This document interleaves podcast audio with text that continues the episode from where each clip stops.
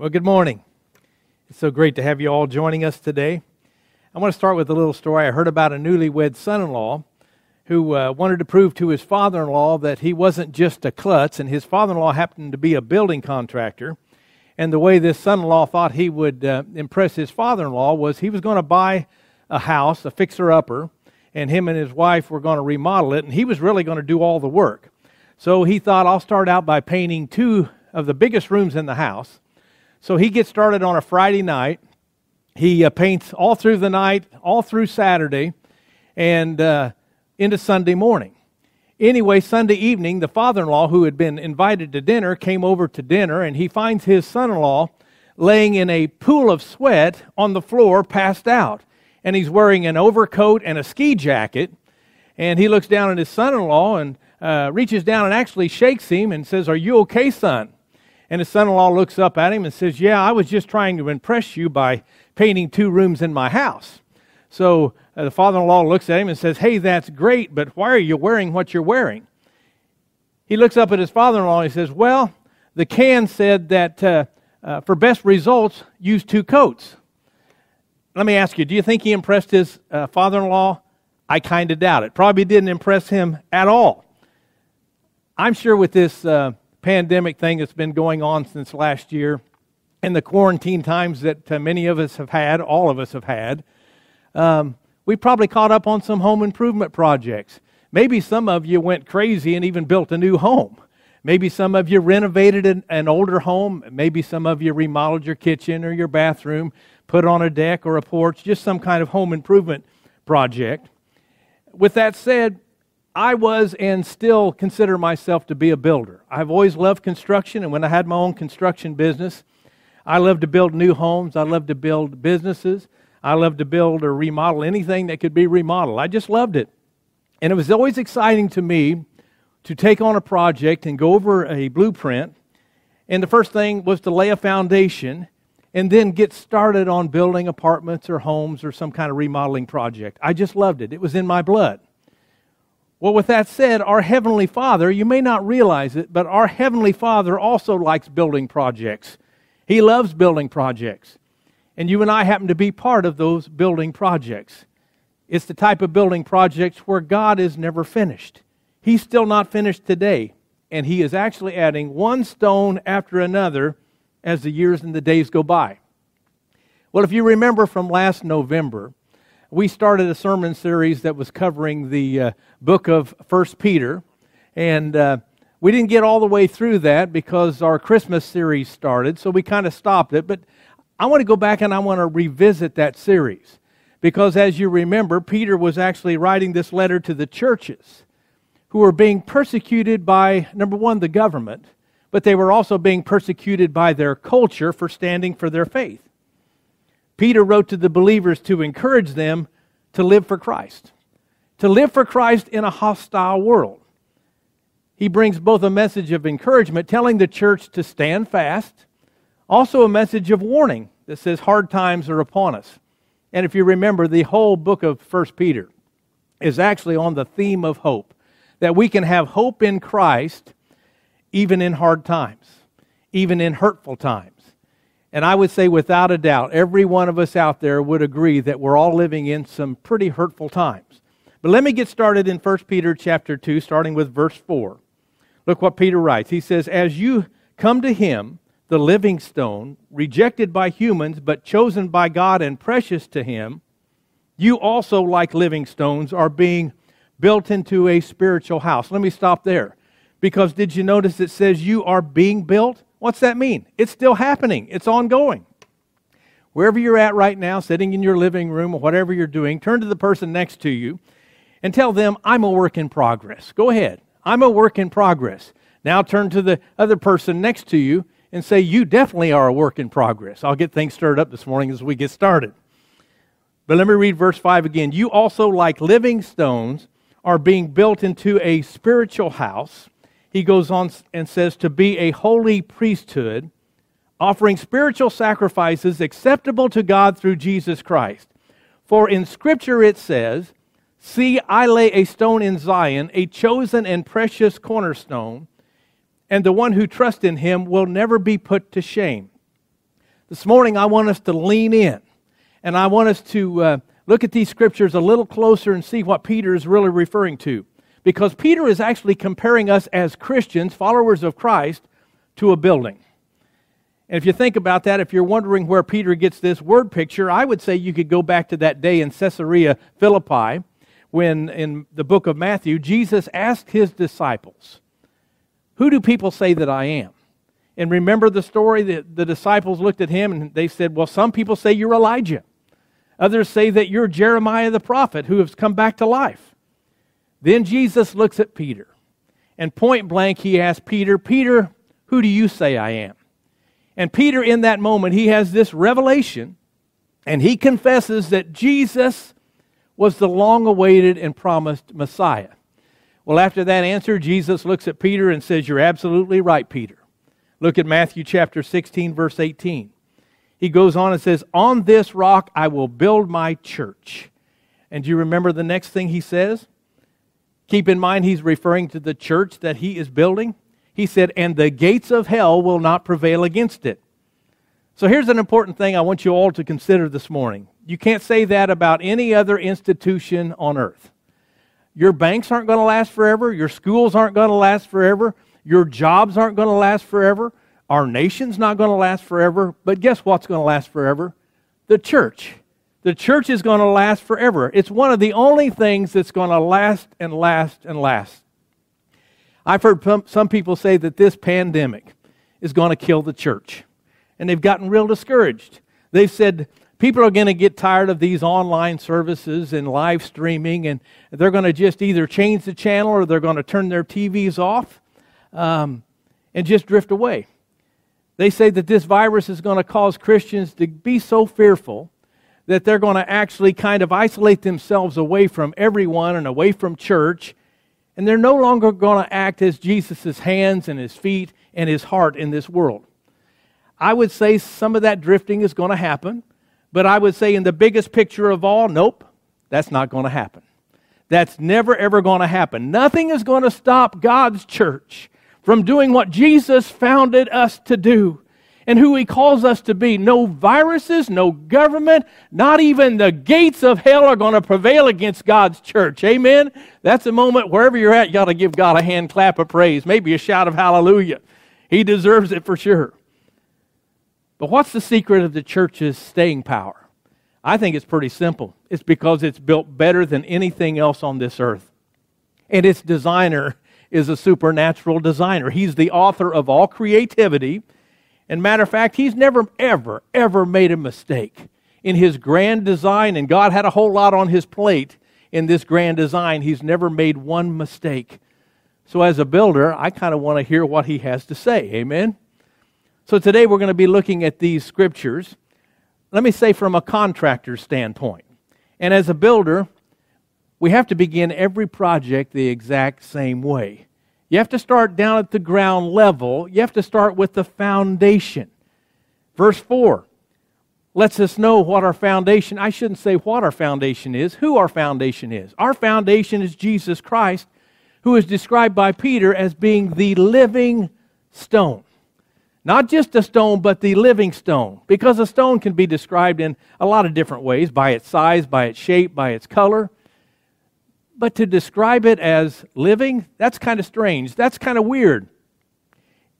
It's kind of a contradiction, you might say. It's kind of like an oxymoron, such as jumbo shrimp. Those two words don't seem to go together. Government organization, those words definitely don't go together. I couldn't resist that one. But when you think of a stone, we think of a, uh, something that's dead, right? How many have heard the phrase dead weight? How many have ever heard the phrase stone cold dead? You know, it's talking about something with no life at all. Years ago, some of you might remember, if you're as old as I am, a fad that was going across America. It was called the pet rock. Anybody remember that? Anybody buy one of those pet rocks? Kind of shows you just how dumb we as consumers can be sometimes. But it was this little pet rock that it came in this little cardboard box with air holes in it, and it was advertised as being the best pet you could ever have. It was advertised that way because you'd never need to feed it, never need to walk it, you'd never need to groom it. It'd never die, it'd never get sick, and it would never be disobedient. They just painted a little bit of a uh, smile on this rock, and they put it in a little cage, and they took your money, took some of your money. But the thing is, it was still a rock. No matter what kind of face you painted on it, it was still a rock. It had no life in it whatsoever. But what Peter's talking about is a living stone. Why can he call it living? Why is it alive? It's because that rock is Jesus Christ. And he was dead, but then he was raised back to life. Jesus says in Revelations chapter 1, I am he who was dead, that's past tense, and am now alive forevermore. So Peter, knowing that, called Jesus the living stone. Then he takes it a little bit further in verse 6 that not only is Jesus the living stone, he's also the cornerstone. Have you ever heard that term cornerstone? Well, in biblical days, a cornerstone was used as the key foundational block upon which the entire building was constructed. You know, it was the first block that was laid, and once it was laid in place, the rest of the building would conform to the size and the angles and the shape of that cornerstone. But if that cornerstone was removed, many times the entire structure would collapse. That's how important that cornerstone was. So Peter describes Jesus not only as a living stone, but a living cornerstone who also serves as the foundation of the church and as, of course, for each individual Christian's life. What I'm saying, people, is he has to be our starting point. He has to be our foundation. And I hope today, with all of my heart, that Jesus Christ is the foundation of your faith. I hope that you're not building your faith just on uh, Jesus' great works or Jesus' great examples, or saying that Jesus did some great things, he said some cool and wonderful things. And I hope you're not building uh, your walk with God and your foundation of God on what somebody else is doing with God. You've got to have it for yourself. Build it upon Jesus Christ Himself, the chief cornerstone of your faith. The second thing we have to focus on is the building. That means us. We have to focus on us. Look at verse 5. You also, as living stones, are being built up a spiritual house, a holy priesthood to offer up spiritual sacrifices acceptable to God through Jesus Christ. Jesus is called right there the living stone. That's singular. But he calls us the living stones. That's plural. Jesus is the big stone, without a doubt. He is the main stone, and we're all the little stones built upon him. Kind of like the uh, chips off the old living block, you might say. But our lifestyle and our beliefs should be so clear and so unmistakable that when people see us, they ought to be seeing Jesus and his life living on the inside of us. Amen? Peter says that God is building a house. Not for someone else to live in, but for himself to live in, for himself to dwell in. This spiritual house or temple, we might say, that God is building, it's not built with bricks and mortar. No, it's built with living stones. People who have come to Jesus Christ, put their trust and their faith in Him, people just like you and me. Look what Paul says in 1 Corinthians chapter 3 verse 9. He confirms this as he says, "You are God's building." You are God's building. That means that together, all of us together, we become a holy temple to house God's presence. We're built upon the foundation of Jesus Christ who leads us, guides us, and directs our lives. There's a great story I heard about about the ancient king of Sparta in ancient Greece. He used to brag and brag about his mighty walls of Sparta.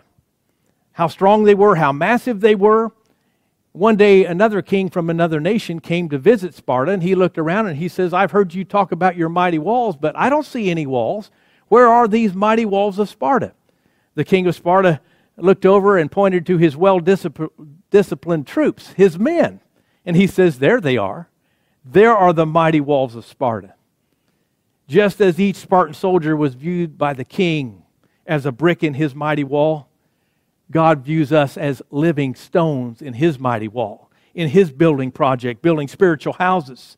So Jesus, I believe, would point to you and I today, and He would say, Hey, these are the stones of the building that I'm building. These are the living stones. Do you realize every time a person comes to Christ, a stone is being added? His building program continues because it's a spiritual house. I read somewhere one time where Sarah Winchester, heir of the fortune of the Winchester Rifle Company, she inherited $20 million and had an additional income of $1,000 a day. That's a lot of money, but it was an incredible amount of money back in the 1800s. Sarah moved to California. She bought an eight room farmhouse uh, that had 160 acres with it, and she hired 16 carpenters and immediately put them to work. For the next 38 years, a crew worked 24 hours a day, seven days a week, to build her a mansion. When Sarah died, the house covered six acres. You can see that house. It's amazing. That house covered six acres and had six kitchens, 10,000 windows, 40 stairways, 47 fireplaces, 52 skylights, 467 doors, 160 rooms, and a bell tower. But that house was never completed, it was never finished. You might say it was an ongoing project. You know, when I think of God's project, building his spiritual house, it's an ongoing project. He's been building it for over 2,000 years. And every time a person comes to Christ, another stone is set into place. And that building's never completed. Never completed. It's always growing. I would say that you could say stones are constantly being added, and it's because Christians are constantly being added as they turn their lives over to Him. Peter describes the role that we play and kind of our purpose in verse 5. He calls us a holy priesthood, and then in verse 9, he calls us a royal priesthood. Look at verse 9. But you are a chosen people, a royal priesthood, a holy nation, God's special possession, that you may declare the praises of him who called you out of darkness into his wonderful light. You may not realize this, but did you know that you are a priest? You are. I'm actually a priest. I guess that makes my wife Cheryl a nun. Well, that's stretching it, going way too far there for sure. No, she's actually a priest too. Any of us that have put our faith and trust in Jesus Christ and are following him are priests. And I think Peter uses this analogy to tell us that we have complete access to the throne room of God. We're all invited by God to come close to him. And the great thing is, we no longer need a middleman. We don't need a priest anymore or a ceremony to give us access into the doorway to heaven because we have direct access ourselves to Almighty God. So when Jesus died on the cross, the curtain or the veil was split in two. Look what it says in Matthew 27 51. At that moment, the curtain of the temple was torn in two from top to bottom. The earth shook and the rocks split. This veil was actually a physical barrier that, that separated the holy place, the outer court, from the Holy of Holies. And only a ritually cleansed priest could enter into that Holy of Holies where the presence of God was on the Day of Atonement. But after Christ's death on the cross, all of that changed. Hallelujah. All of that changed because we all of a sudden had access completely, anytime, to the throne room of God and His grace because we are His royal priesthood. One of my commentaries I was studying said that the word priest in, the word, in Latin means bridge builder. That means as Christians, we are to be bridge builders. I believe we are to take hold of the hand of God with one hand and the hand of man with the other and try to bring man to God. That's our job. We're to be bridge builders for Christ. That's what we're supposed to be doing. So the point Peter is making is we don't have to go to a temple because we are the temple. We don't have to go to a priest because we are the priest and as living stones in God's spiritual house, verse 5, tells us that we are to offer up spiritual sacrifices acceptable to God through Jesus Christ. So, if the main work of the priest is to offer sacrifices to the Lord, and if all believers are priests, let me ask you whenever you go to church, how many of you bring in a bull, a lamb, a sheep, a goat, or another animal to be sacrificed? Any of you bring those animals in? No, we don't do that because the blood of animals, the sacrifice of animals, does not take away sin. But that doesn't mean we don't offer sacrifices anymore.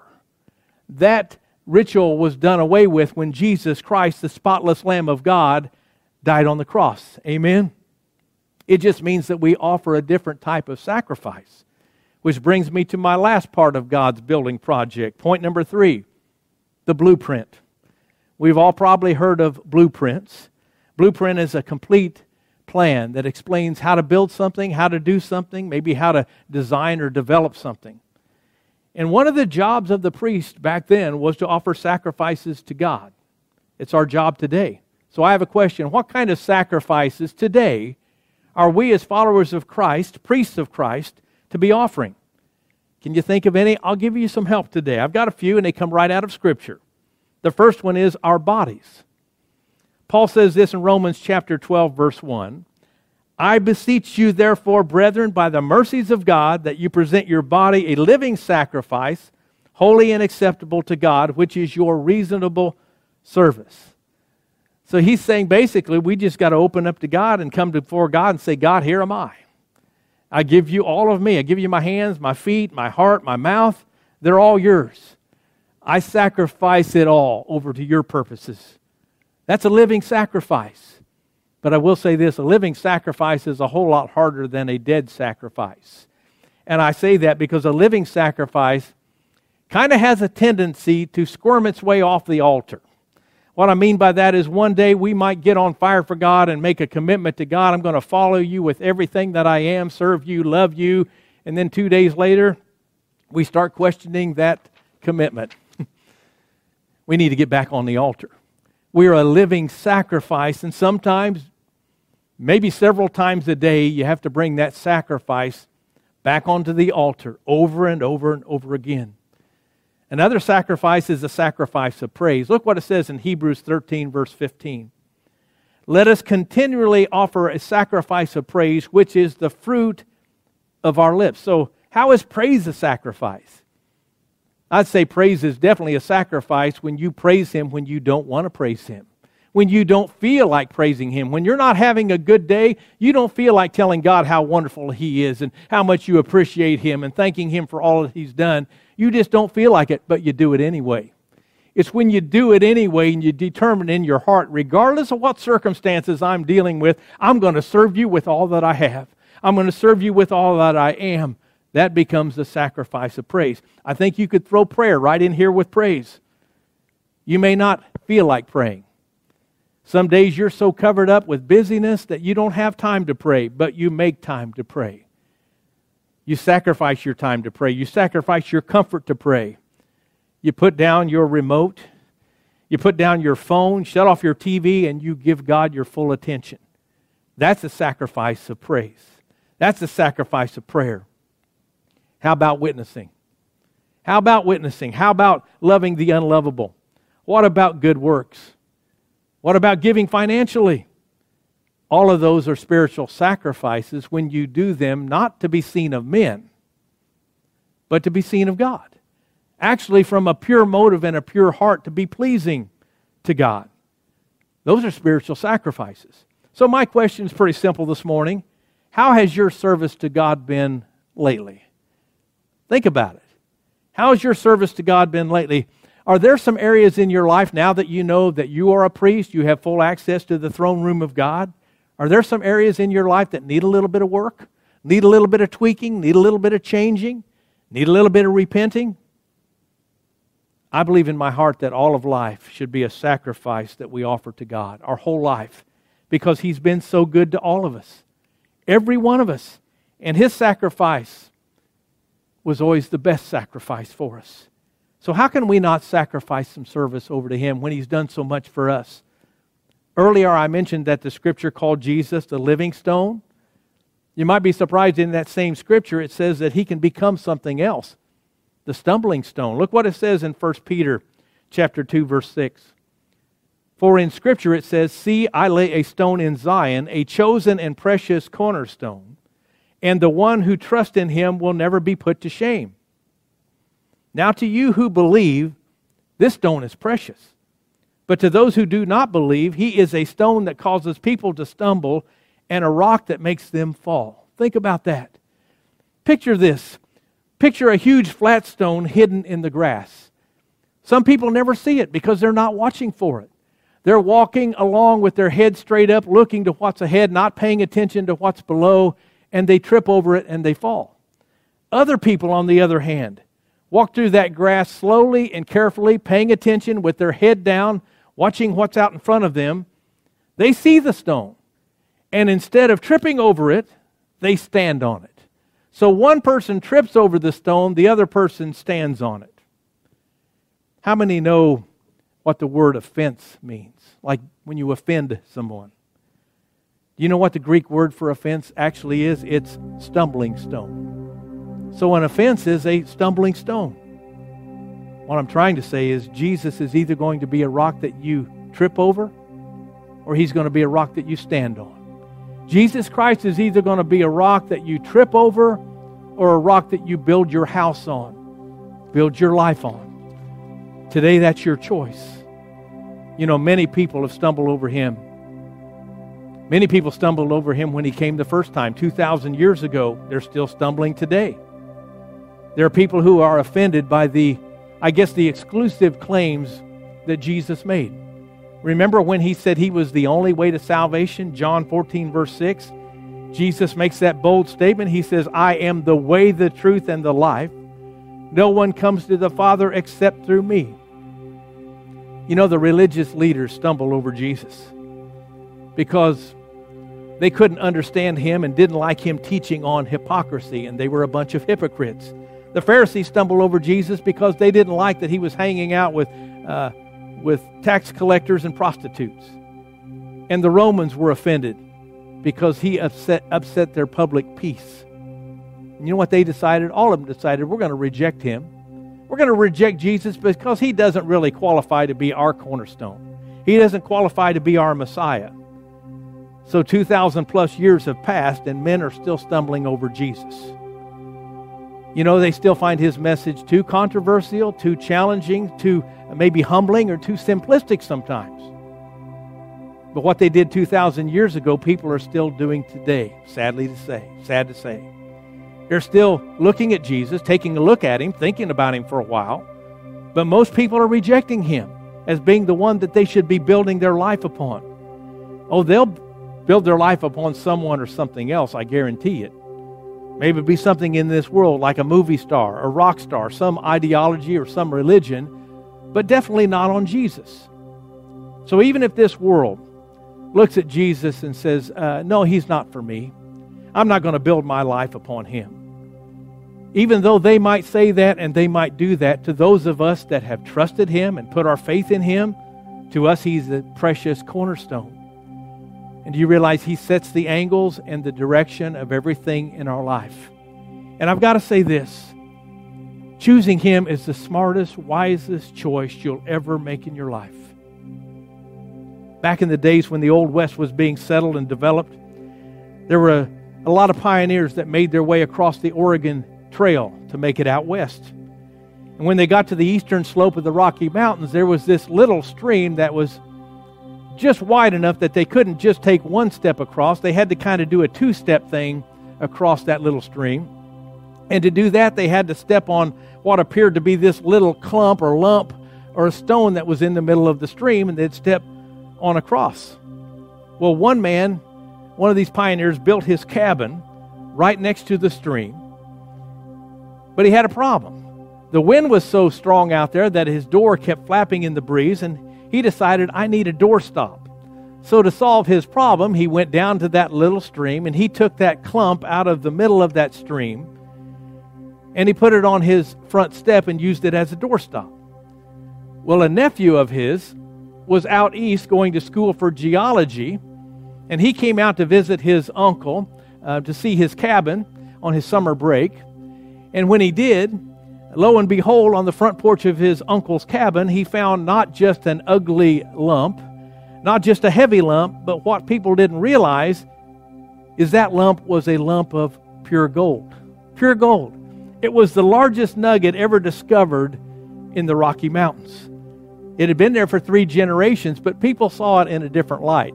Some saw it as a ugly lump, some saw it as a, a heavy lump, even fit to be used as a doorstop. But only this nephew saw it for what it really was a precious lump of pure gold. With that said, the same thing is true of our Lord and Savior Jesus Christ. The same Jesus that others have seen as a stumbling block was actually a precious, precious stone. He's our precious living stone, He's our cornerstone. You know, you may not believe in Him today. I don't know where you are in your walk of faith, but one day you will.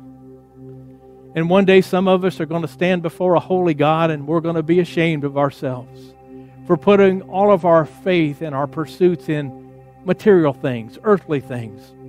And we're going to stumble over Jesus. We're not going to have anything to say. We're not going to have any excuses to make. And we're not going to be able to make any claim at all to Almighty God. And because we refuse the Son of God in this life, He's going to refuse us in the next. What you do with Jesus Christ determines what Jesus Christ does with you in your life, in your future, your eternity. So, a simple question I want to close with today is what are you doing with Jesus Christ today? Who is He in your life? Is He your chief cornerstone? Are you building your life, everything in your life, upon Him?